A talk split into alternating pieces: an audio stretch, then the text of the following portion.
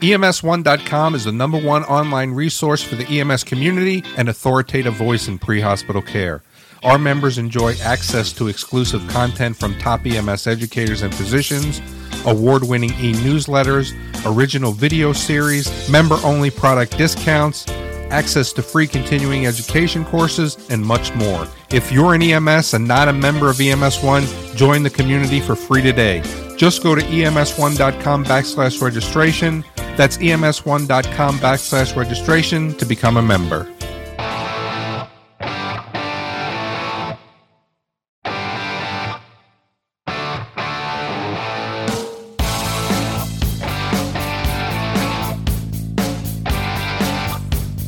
Well, it's that time of the week once again to go inside EMS. I'm your host, Chris Cavallaro, and oh boy, do we have an important topic to discuss.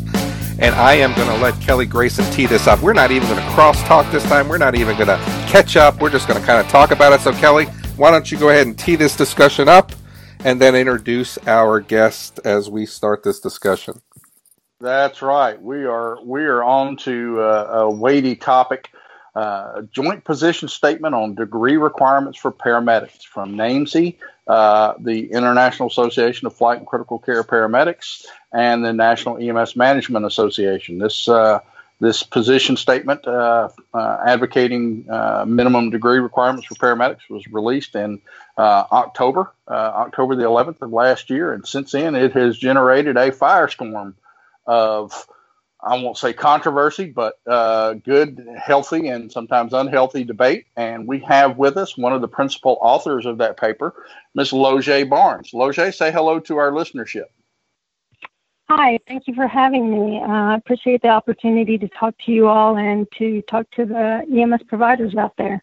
Good. Well, why don't you give a uh, give our, our listeners a, a little bit about your background and uh, tell them who you are? Okay, my name is Loje Barnes. I've been in EMS um, probably not as long as some of you, but longer than many. Um, back in the 90s, um, I have worked ground, air, a little bit of everything. I got into education purely by lack of options. Um, and now I've been a program director a couple of times. I've continued my education, and my primary goal is to improve patient care and to be a voice for EMS providers. Um, for me, I worked uh, I worked rural EMS for many years, and I worked 96 hours a week at uh, basically in poverty, and for eight years. So uh, this is very close to my heart. Um, I think EMS providers deserve better than that. So. And just and just for the lack of sympathy, you you live in Hawaii, so let's let's just point that out. You're you're you're enjoying only for the last year and a half. Oh, okay. Only for the last year and a half. You were enjoying the fair. nice weather, so but uh, I just wanted to throw that out there. But you know, so maybe from the side, uh, you know, this, this has gotten just so much emotion, so much, so many people have gotten involved in this. You know, I, I think that when we we think about education standards it's important that we think about developing uh, the next step. I mean, because when we talk about where we are today and we talk about what's coming in our future, we think about community paramedicine and, and we don't even know what EMS looks like in the next five years.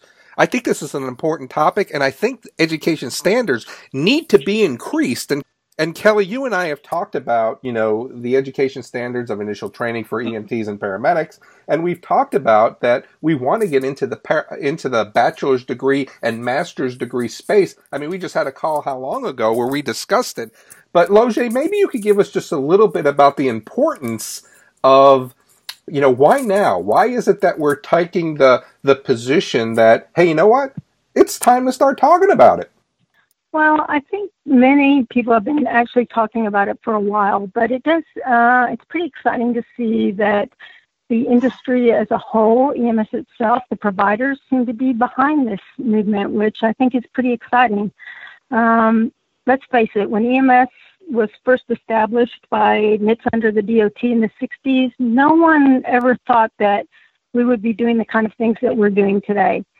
We do uh, interpret complex medical information, we practice advanced life-saving invasive procedures, we administer a variety of potentially fatal medications, often with limited diagnostic information in unpredictable settings. And I don't think that was envisioned. Um, so I think now is the time to start talking about this. I think EMS is at a crossroads where we have the opportunity to professionalize and go beyond a mere stepping stone or that job that you just go to, but we can actually provide a career ladder, um, advancement, compensation uh, that all the other allied health um, careers enjoy. So I think people are really starting to see that we can benefit our patients. You know, um, patient outcomes can improve with education, and there's uh, quite a bit of evidence out there to support all of those arguments. So you're, you're saying that that basically we have long since outgrown our traffic accident technician uh, um, origins and and are ready to take our place as degreed, uh, educated medical providers. Um, what do you say, Loge, to the people who would who would oppose that position by saying uh, a degree is not going to make me a better paramedic? How is a degree well, going to help the nuts and bolts provision of EMS care? And we do hear that. Um, so, a couple of things. A lot of times you'll hear the argument, well, I've seen plenty of degreed paramedics and they're horrible. They don't provide as good a patient care as my certificate paramedic right next to them. And that may be true. I mean, everybody has some internal motivation, and that certificate paramedic may be far more motivated than that degree paramedic. You know, I don't know. There are going to be instances of that, but I think as a whole, if we look at trends, if we look at the profession as a whole, what we see, what the evidence actually supports, is that with increased education, people improve their problem solving skills. They improve their ability to communicate with people. They improve their uh, the patient outcomes are improved as well the more education that people have. You know physicians are educated nurses are now looking at baccalaureate degrees. Every allied health um, occupation you can look at requires at least an associate's degree to the extent that OTA and PTA, who are assistants, actually require um, associate's degrees. And they actually, if you look up at the in the U.S. Labor uh, Department Bureau of uh, U.S. Bureau of Labor Statistics, they out earn paramedics, which I think is a little bit sad. Um, we're clearly in a position where we're doing things that are far more advanced, and yet we aren't getting compensated even to the level of a dental hygienist which, by the way, requires an associate's degree. Yeah, you're absolutely. I'm gonna. I'm, let me let me break in, Chris, because I know you want to talk, but I, am going to get my my second word in. Okay, go ahead. um, uh, Loge, when now you say that that that there is ample evidence that it can improve the, the nuts and bolts provision of EMS care, and unlike the opposition paper, you actually provide citations as to that uh, to that effect. Uh, uh, most especially police officers and, and the nursing profession. Now, some people are going to say that, well, yeah, that's cops and that's nurses, that's not paramedics. We don't have uh, any evidence that says it will make paramedic care better. What do you say to that? I say, well, you might have a point. I have not been able to find any EMS specific evidence, but what Could I will tell you is that we don't have that evidence because we don't have have the academic credentials to conduct it? That's exactly what I was going to say. I was going to say professionalization actually includes the ability to both self regulate and develop evidence based practices. Well, both of those require formal, formal education standards. So EMS actually has the opportunity to align itself with other healthcare professions, which would enhance our professional respect. And we can do more of our own research and develop our own evidence based guidelines. And I, I would argue that we're actually seeing more EMS research being done by EMS providers than we ever have in the past. Yeah. So we are moving in that direction. You've seen Daniel Patterson with the fatigue studies. Um, we've seen some of the some other um, Blau, Chapman, Gibson, Bentley. So there are a few starting to do some of our own research, but without that formal education, that's just not going to happen.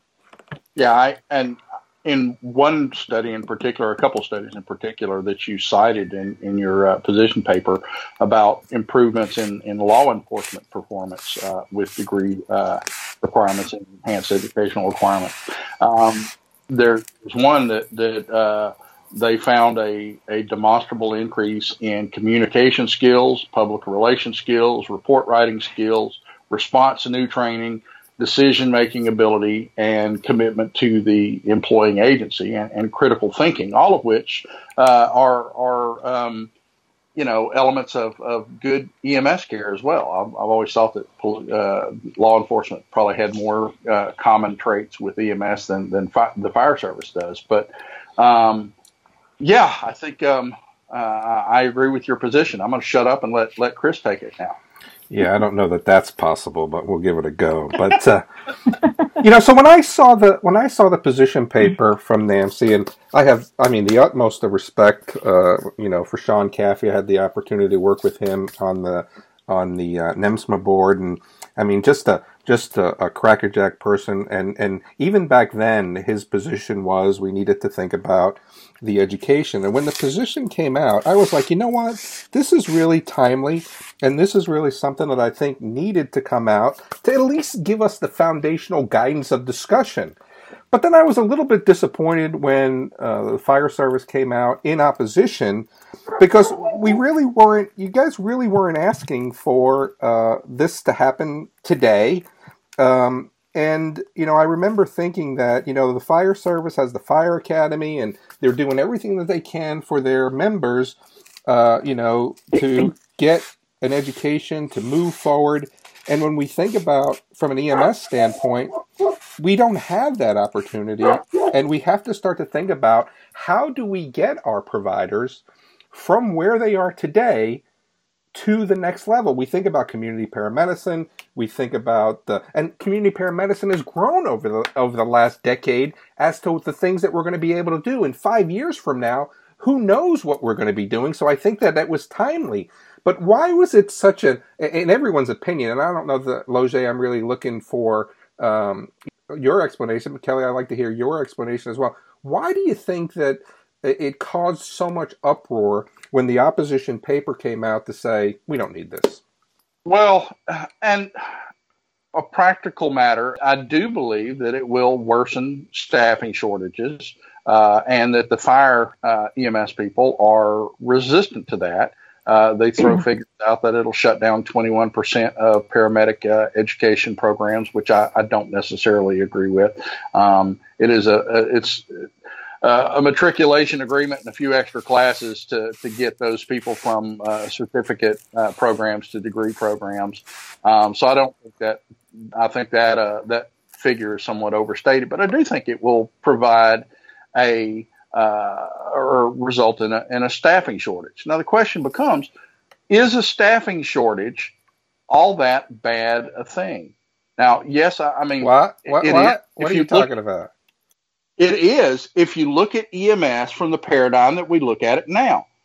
Technicians transporting people to the hospital because that's our default because we don't have the education to provide medical care outside the hospital and treat and release and, and, that sort of thing. We don't have that education. So yeah, if your paradigm is is we're going to be technicians and we're going to do a minimal assessment and treatment and transport people to the hospital and keep it as the same, yes, that's going to be a horrendous uh, um, worsening of the, the paramedic staff shortage. Um, but I have said, and, and, Nancy's here shaking her head at me, but we we've agreed on this in the past that that um, realistically EMS probably needs to contract and and uh, become smaller uh, and that the paramedics need to be like the Navy SEALs of EMS, uh, small, exquisitely trained, uh, and infinitely more capable than they are now. And the 70% of our patients that only need BLS care should be transported and cared for by BLS practitioners or advanced EMTs. So I don't know that that uh, in the long run, this paramedic shortage will necessarily be a bad thing. I think it, will it will help spur change and, and make uh, EMS rather than just big and bloated, smaller and more efficient. But I'll shut up and let Le- Loge talk now. well, Kelly, I agree with your shifting paradigm. I think EMS has the opportunity to become and needs to become part of the healthcare system. Um, part of that includes being proactive instead of reactive, being able to assist with preventative care instead of just reacting. Um, I think EMS is in a unique position within our communities to um, find healthcare disparities and actually to address them again if we're educated.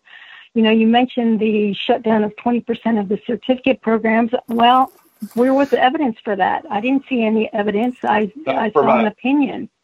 And I would argue that COA um, and accreditation has required every program to be affiliated with higher education. So I'm not sure I, I buy that argument either. Um, a lot of people say I'm anti fire. I will tell you, I believe fire helped bring up our uh, compensation actually. Um, and I think fire has done a lot for EMS. However, I do think that we do not have our own career ladders. We don't have any way with which to really develop a career. Um, so I think that's another reason why it's uh, it's time. We heard some of the same arguments when nursing decided to go to associate's degree, if you remember, and somehow the mm-hmm. system didn't fall apart. Right now, what we have is a a systemic failure of healthcare and EMS itself. Look how we are uh, reimbursed. You know, we have to change that. A lot of people say, well, that's not going to change. Well, CMS actually does, and I'm not a CMS expert, so I can't ask uh, answer a lot of questions about it. But I do know that they reimburse based on education. That's why people put nurses in the back of an ambulance to transport a patient that a paramedic could do just as as easily. So um, it will change that. And I think everybody agrees we need to change that paradigm anyway of reimbursement for transport. Um, fire doesn't get reimbursed just for putting out a fire. so why are we continuing down that same paradigm there?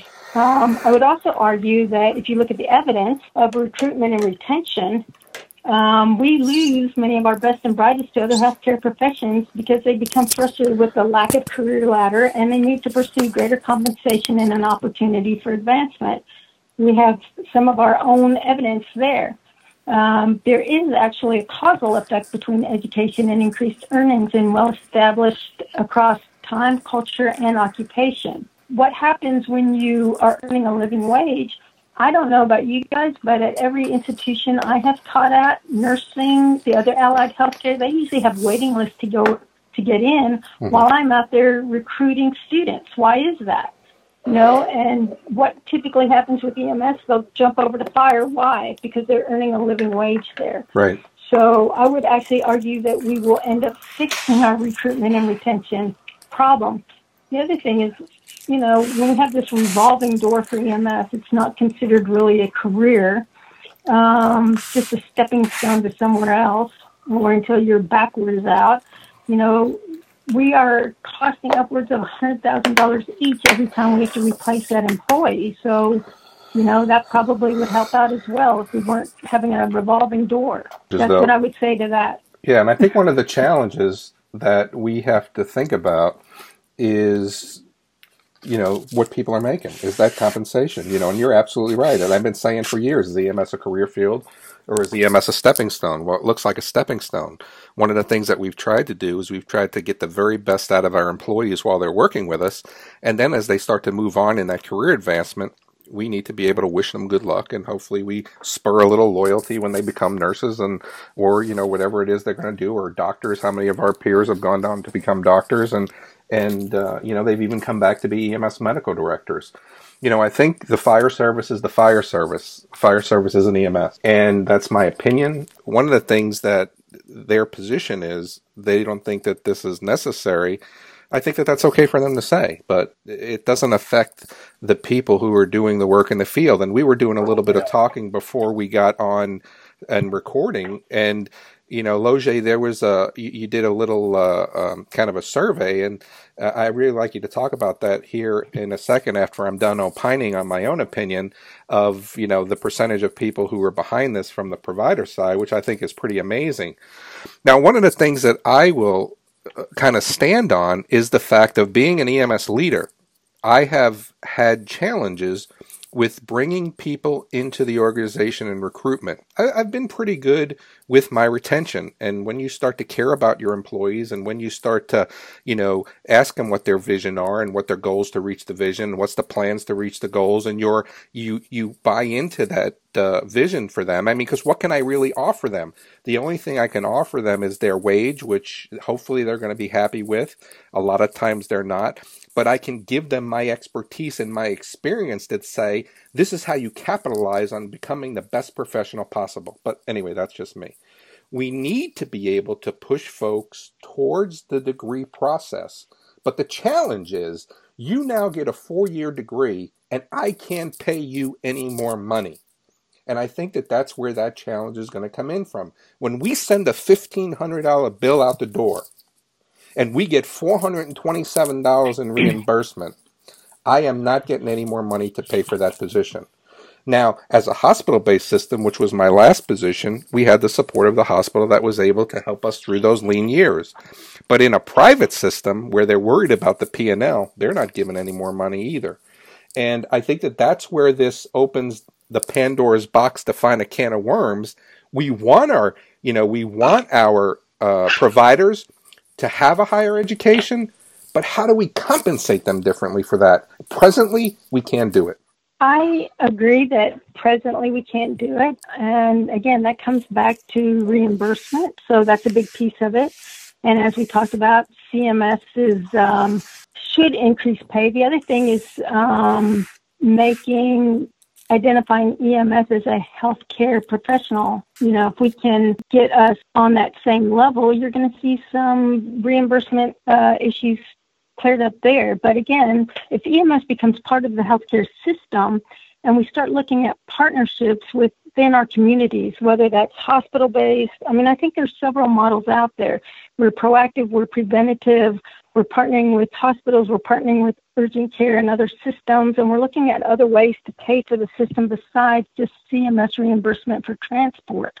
And I certainly am not the expert in that area, but I know we have a lot of smart people in this profession, and I think that we can ways to change that paradigm because we all know that paradigm is already unsustainable. I don't care if we say that, um, okay, we're not going to get degrees for paramedics because we're going to keep labor cheap, guess what? This, this system is still unsustainable.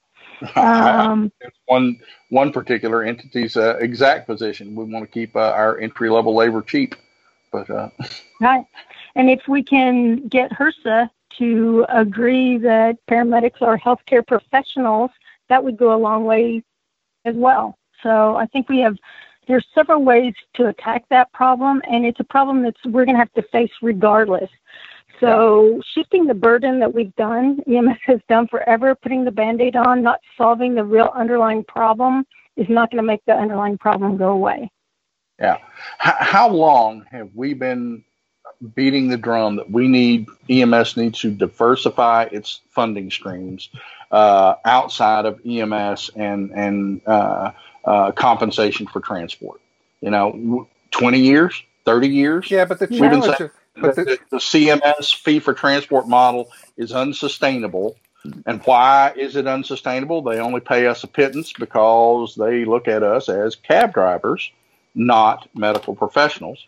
Uh, and and Nancy's Nancy's here shaking her head, uh, but we're not going to agree on this. So this is this. but I think that this divide Grayson household but um, I, I think part of but part of her opposition of what I'm talking about is is that she thinks we put the, the cart before the horse that we have to demonstrate value uh, for what we do. And my position is that it's hard to demonstrate value when you don't have the academic credentials to, to I disagree. demonstrate. I disagree to that. I, but dis- I disagree. She says we have to demonstrate value and, and we have to sell it better um, and communicate it better. But um, uh, I don't think it's so much a difference in philosophy; it's a difference in, in tactics. But I do think that that a degree requirement is going to help spur that sort of thing.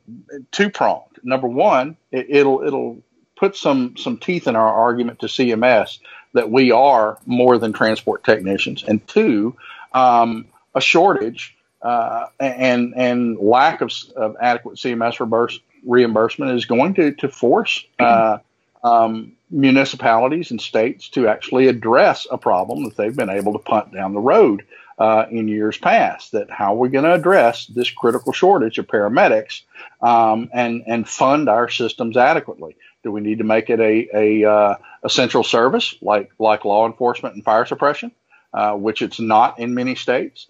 Uh, that's that's another uh, you know part of the calculus. Um, but Loje, what I want to hear, Chris Chris segued into it and then and then uh, didn't didn't go anywhere with it. Your survey that you took of EMS providers uh, uh, regarding education. Tell us tell us what uh who responded and what the results were. Okay, so I did a knee jerk response um, survey, um, all sent through email or social media. So it's definitely not something that has any you know, formal backing or anything. But I just sent it out. I just wanted to feel the pulse of the EMS community. So I actually got back, and primarily from social media, 920 responses. So that's pretty exciting. Mm-hmm. and I will tell you that roughly 71%, a little over 71%, agreed that EMS or paramedics actually specifically should have a minimum level of formal education at the associate's degree or higher. So it was actually broken down, and I believe 60% said associate's degree, and another 11% said a bachelor's degree minimally. Um, what's interesting about this as well is that I broke down, I asked people what their primary job function was, and the majority of the respondents were actually, their primary um, job was providing patient care um, and the second biggest group was EMS education, which was only 24%. So we're talking close to 50% were providing patient care. Um, of course, fire based uh, didn't have as great a response. It was about 10% from them. But I did find it interesting that it looks like EMS providers, the uh, grassroots providers, seems to think that it's time for EMS to become a profession. So that, that debunks the argument that uh, that um, EMS educators are the people driving the the uh, the push for right. for increased education. It was in your survey. It was providers uh, by by a wide margin. Um, now, how much selection bias plays into this? You're doing this over you do this over social media. Um, and the people that tend to participate in EMS social media forums are, are by and large, the people who are most passionate uh, and and outspoken about their profession, and that's why they're out there engaging strangers on the internet about it. Uh, do you think that will tr- that translates to the average uh, uh EMS provider on the street who's who's not necessarily uh, participating in in Facebook EMS forums? Well, I definitely think there is a bias. Um, but I still was encouraged. I'll tell you, when I started working on my master's, I finished it in 2009, so it's been a while. And this was at the beginning, and it took me five years because I was working multiple jobs like everybody in EMS. so I actually did a statewide survey, and I will tell you that it was less than 10% of students and or providers that felt like EMS should be educated. So I'm encouraged just by the fact that I really did not expect the, it to be at that level, regardless. I, I don't care how biased I got, unless I just asked educators. So even though I'm sure it is skewed and there is some bias, I still am encouraged, and I'm very encouraged just by the debate that we're having. I don't think a few years ago we would have even been able to have this debate. Do you? I think it would have been shut down immediately. Like, oh, there, there they go again, trying to, yeah. you know, make us go back and get degrees. And I think that's the other piece that people need to understand. Two, several things I've heard. Number one, that we're asking for a bachelor's degree. The position paper does not do so. It asks for associate's degree in, um, I believe, 2025. And we're open to pushing that back a little bit. It's just a starting point for us to start a discussion. The second thing I've heard is that it's we're trying to require a degree before people go to paramedic school. No, I would argue that at the associate's degree level, probably a little bit over 40 credit hours and associate's degrees roughly 60 credit hours is going to come from the paramedic program. So, as you pointed out earlier, uh, the polls that I've done and the people I've asked, we're looking at asking for an additional three credit hours here in Hawaii, all the way up to 18 credit hours in some of the other states. That's one semester worth of education. The other thing, if we're looking at our edu- uh, at our providers, you know, what happens when they burn out, they hurt their back, they do whatever, they don't have a degree, the piece of paper that their paramedic certificate is written on is mm-hmm. worth mm-hmm. what? A piece of paper? Because yeah. once you your license lapse, once your national certification lapse, you can't do anything. You got to go back through. You got to retest. If they have a degree, that makes them have the oppor- have opportunities either within or outside of EMS to actually get better paying jobs and you know have a career rather than just saying okay that's the end of that part of your life move on yeah. i think we want to keep those people in the system if we can so we give them more opportunities. And let's be honest we're virtually hours wise contact hours wise we're doing an associate's degree already. Oh yeah. We're just not giving people the benefit of the degree. Yeah, Scott, things, Scott would argue that we're bumping up against bachelor's degree territory.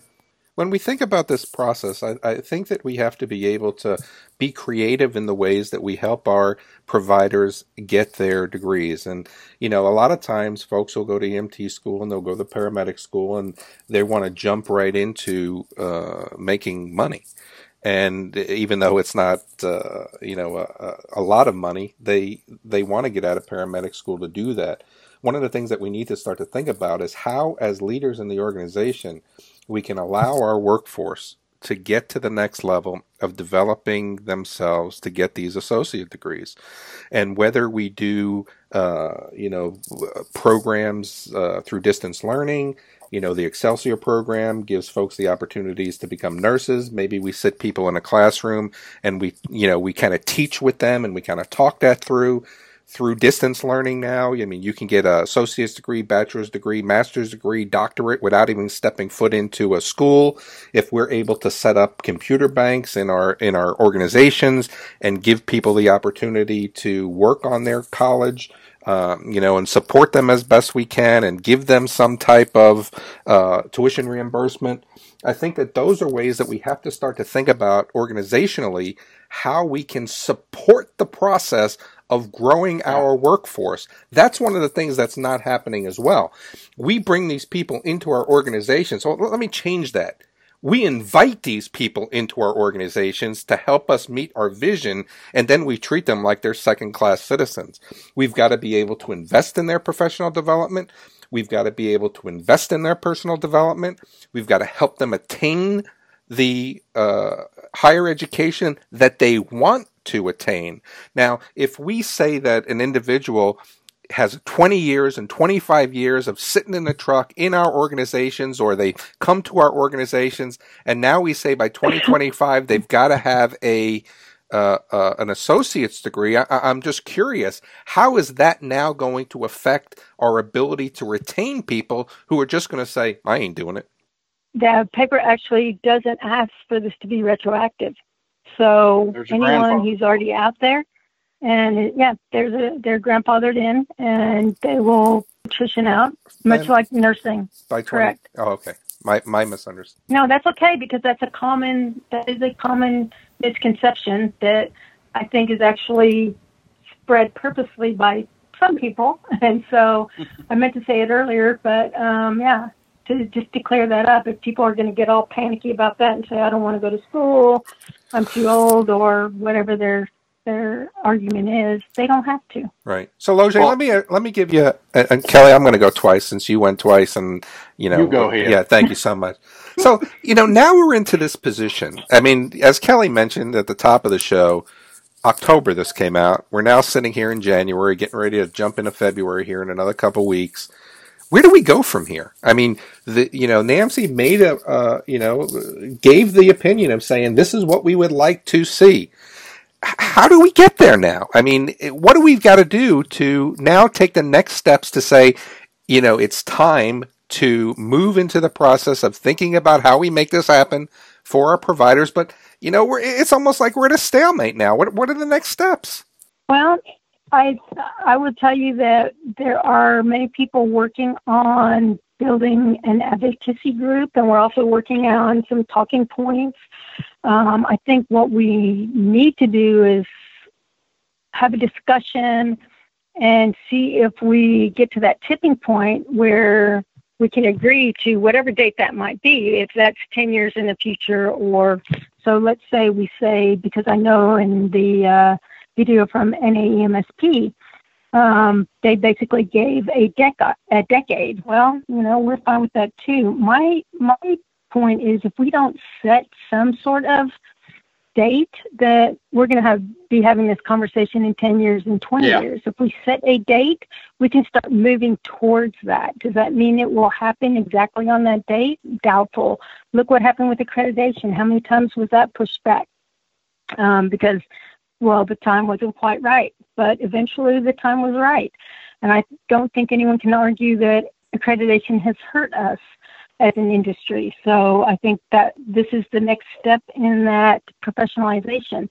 So if we can get, uh, you know, the major players to agree, and whether that is, I did see a post on somebody's, well, if you're, you know, and I think you alluded to it earlier, EMS as a profession moves forward in this direction, and then the fire-based EMS, which aren't transporting or if they choose to do so, are mm-hmm. providing a lower level of care. Maybe they're utilizing AEMTs instead of paramedics and minimizing their use of paramedics. I don't know what that answer is, but I do think we do need to set a date because the other thing that's going to happen, need to happen, is the education of the educators.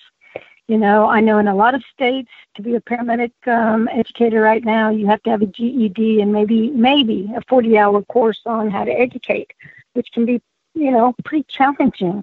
I mean, yeah. education on its own is its own is its own discipline.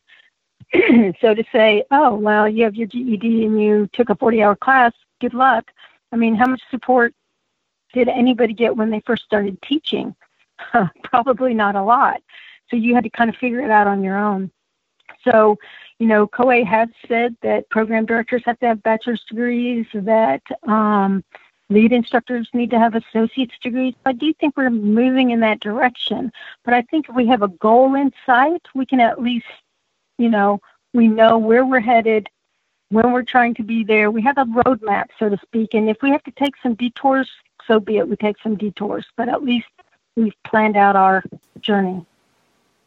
Yeah, and I, w- I was going to ask you if we if we had a, a pro toolkit, a, a talking points uh, uh, memo, and, and and resources that we can we can use to uh, to bring our case to our policymakers and so on and so forth. I, I think one of the things we we run long on passion, but our ground game is kind of weak.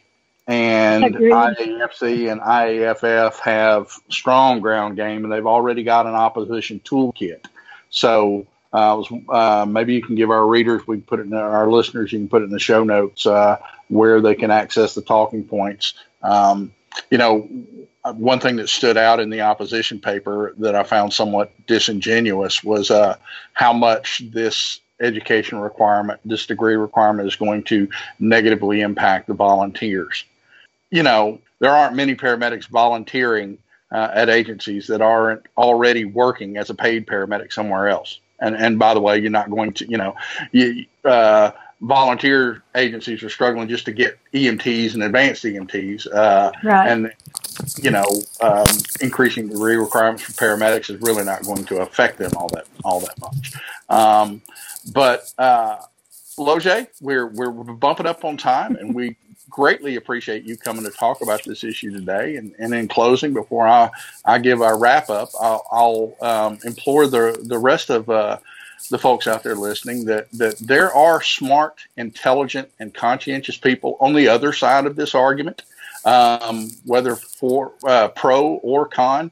Um, uh, not everyone is is an evil dude uh, shill trying to, to keep the paramedic profession down. Some people have uh, um, carefully considered opinions on why this is not a good idea. Uh, we have to counter them with logic and and uh, and our talking points. We have we have equal we have equally uh, thought about our position as well. Uh, so I would urge our listeners to to kind of keep their heads and take the high road and passionately advocate uh, for this. I, you know, I'm as guilty as, as anyone about letting my passion overcome my uh, my tactfulness. So, uh, um, you know, consider what we're going to say and, and, and how we're going to advocate for our uh, profession, and let's be professionals about it. But hey, that's what we think. We'd like to hear what you think. Do you think a, a minimum degree requirement is necessary for the provision of paramedicine? Uh, should paramedics have at minimum a bachelor's degree? Uh, we'd love to hear your thoughts, and we'd love to get a bunch of responses on this to see what the street level providers, administrators, and educators think about this. So email us your comments and your opinions on the matter at the show at ems1.com. And for myself, co-host Chris Cebollero, and our special guest, Ms. Loje Barnes, thanks for tuning in to Inside EMS. We're going to catch you guys next week.